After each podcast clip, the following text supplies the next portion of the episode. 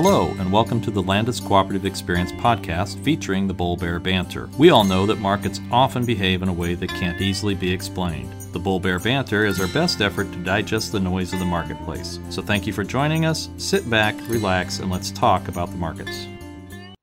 Hello, this is Cheyenne Dunham, and I'd like to welcome you to the Bull Bear Banter. Tom Guinan is joining me, and he's going to recap the corn and soybean markets for the week. Tom?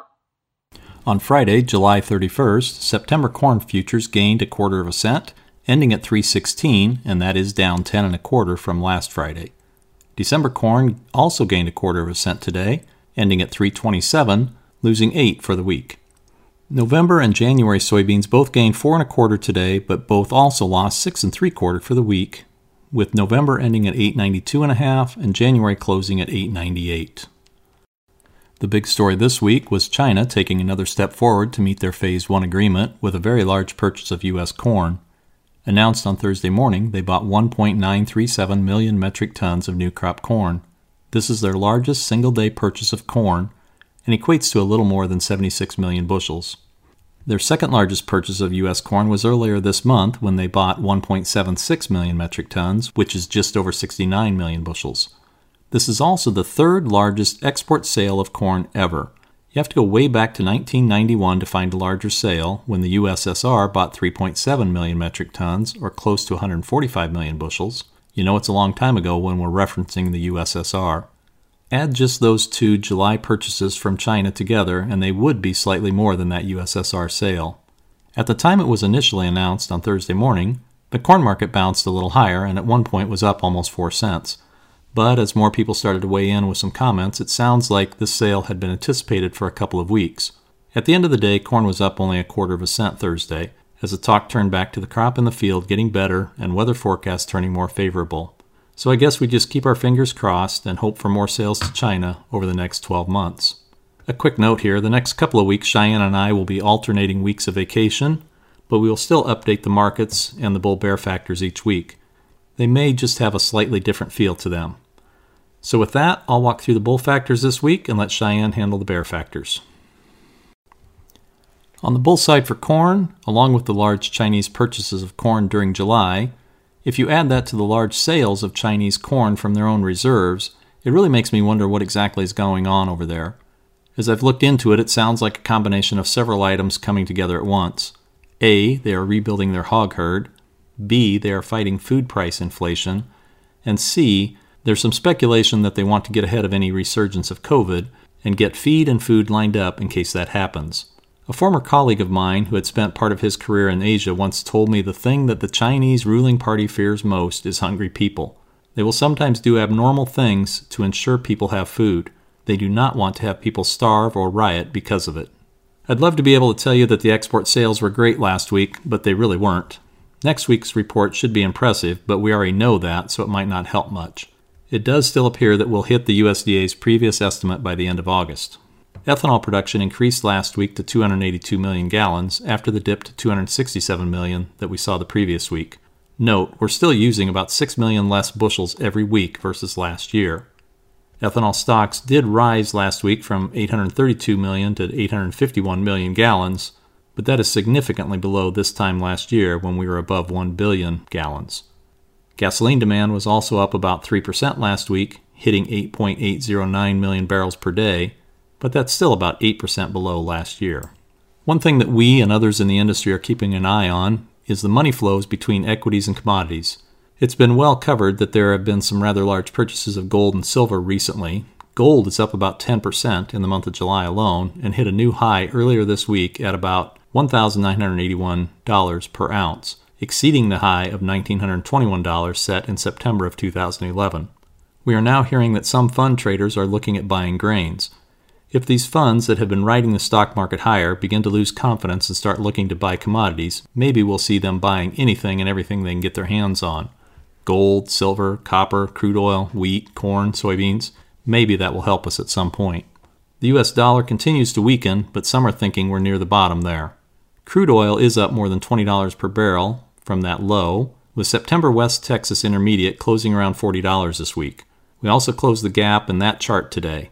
We'll have to wait and see if that slingshots a little higher or just stays steady from here.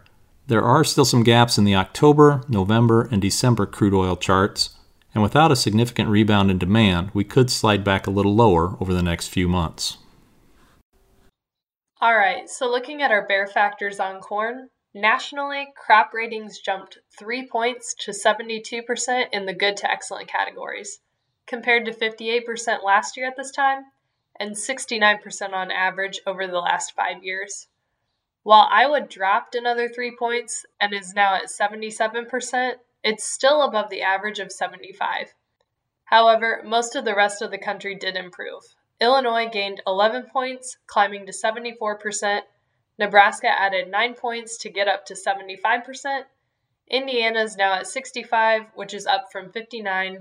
And Minnesota continues to improve, hitting 84%, and that's up 1 point. Debate also continues about crop size, but now many in the industry think we're headed to a number greater than 180 bushels per acre versus the current USDA yield estimate of 178.5 bushels per acre nationally. This number is going to be updated in the August 12th WASDE report. And we're starting to hear that some folks are thinking the over-under line is closer to 182 at this point. It is usually the outlying states having a good year that produce great national yields. So check out these states. Kansas gained 6 points and is now at 60% good to excellent.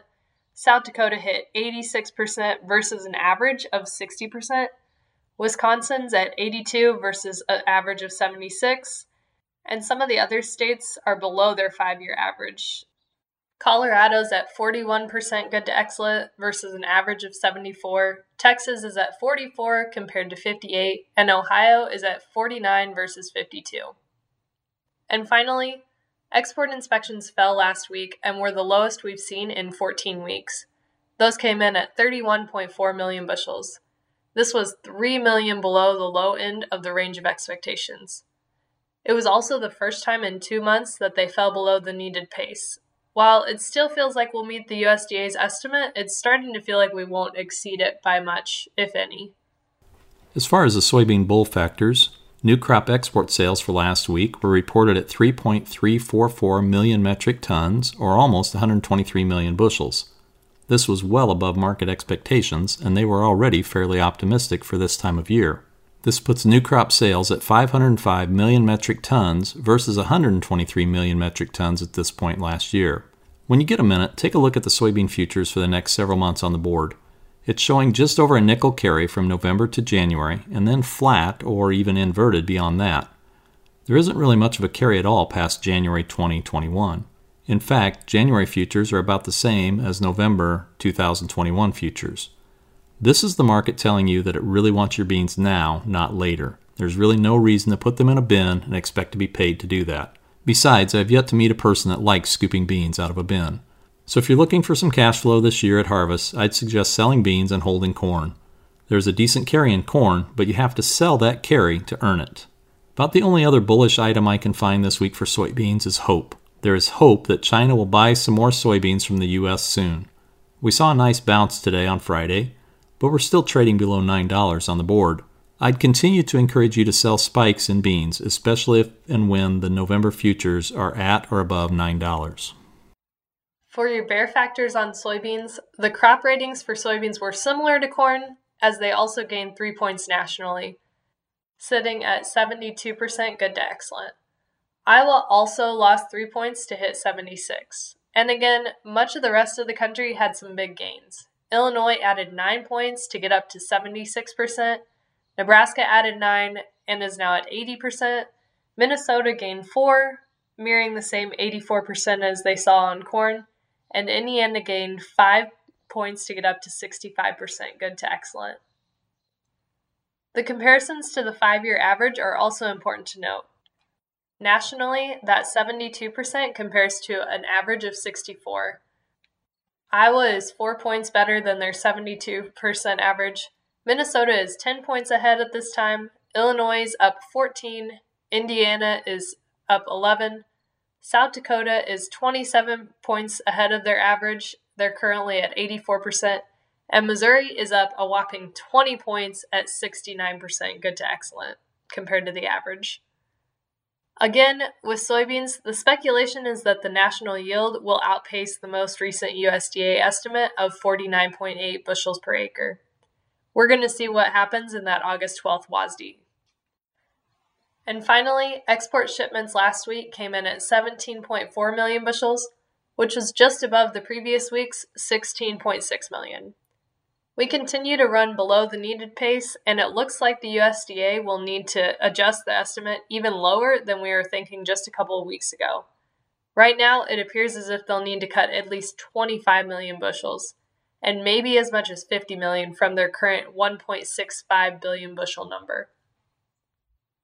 On our what to watch for in upcoming events, last Friday we wrapped up the pricing period for our averaging contract on soybeans. We ended at a November futures value of $8.67 per bushel, or $8.6735 to be exact. Current November futures remain above that number, but we'll see how those two compare during the first part of October. We'll see the next WASDE report on Wednesday, August 12th. We should expect some changes to demand and their first change to the yield numbers since their initial estimates.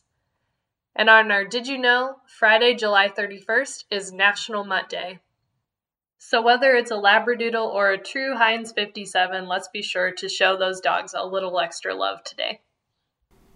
And now for Tom's take. This week I was reminded of the old Creedence Clearwater Revival song, Looking Out My Back Door, and I have to admit I've been a little guilty of that recently. But when I saw the crop scores on Monday, it really drove the point home. With so many states showing an improvement and Iowa going backwards, it's not hard to conjure up that imagery. It's really hard to be in that one spot in the country with a crop regressing while the rest of the country improves and prices continue to retreat. I also have to remind myself that what is happening in Iowa is not a complete failure, as overall we're still above that 5-year average. Even in the worst parts of the state, the crop is still there, and while it will yield less than it has for many years, it's certainly not on that trajectory of a record crop like we were all hoping for after excellent planting conditions in April. I mentioned this to my dad recently, and he told me about his grandfather losing 240 acres one year. I said something like, well, that couldn't have been a good year, and that is when he told me that his grandpa only farmed 80 acres. My dumbfounded look brought the answer. He had planted winter wheat, but it died before it could germinate. So he planted corn, and it withered up and died, and then he finally planted some buckwheat, and again had nothing to show for it. Granted, this was back in the 30s, but still, what a horrible year. So while it might not seem like the right thing to do based on what you're seeing out your back door, keep looking for your spots. Sell some corn out in those deferred months before you want to deliver it. And with beans, like I said earlier, if and when we see futures spike above $9, make a sale. I think that's all we have for you today. We appreciate you joining us for the Bull Bear Banter. If you'd like to contact us, you can send a tweet to @LandisCoop. Or drop an email to podcast@landiscooperative.com. Our tagline is bears make money, bulls make money, and pigs just go to market. If you have any questions regarding grain marketing decisions, please reach out to your area grain marketing advisor. We want to thank you for listening, and we'll be back with you again next week.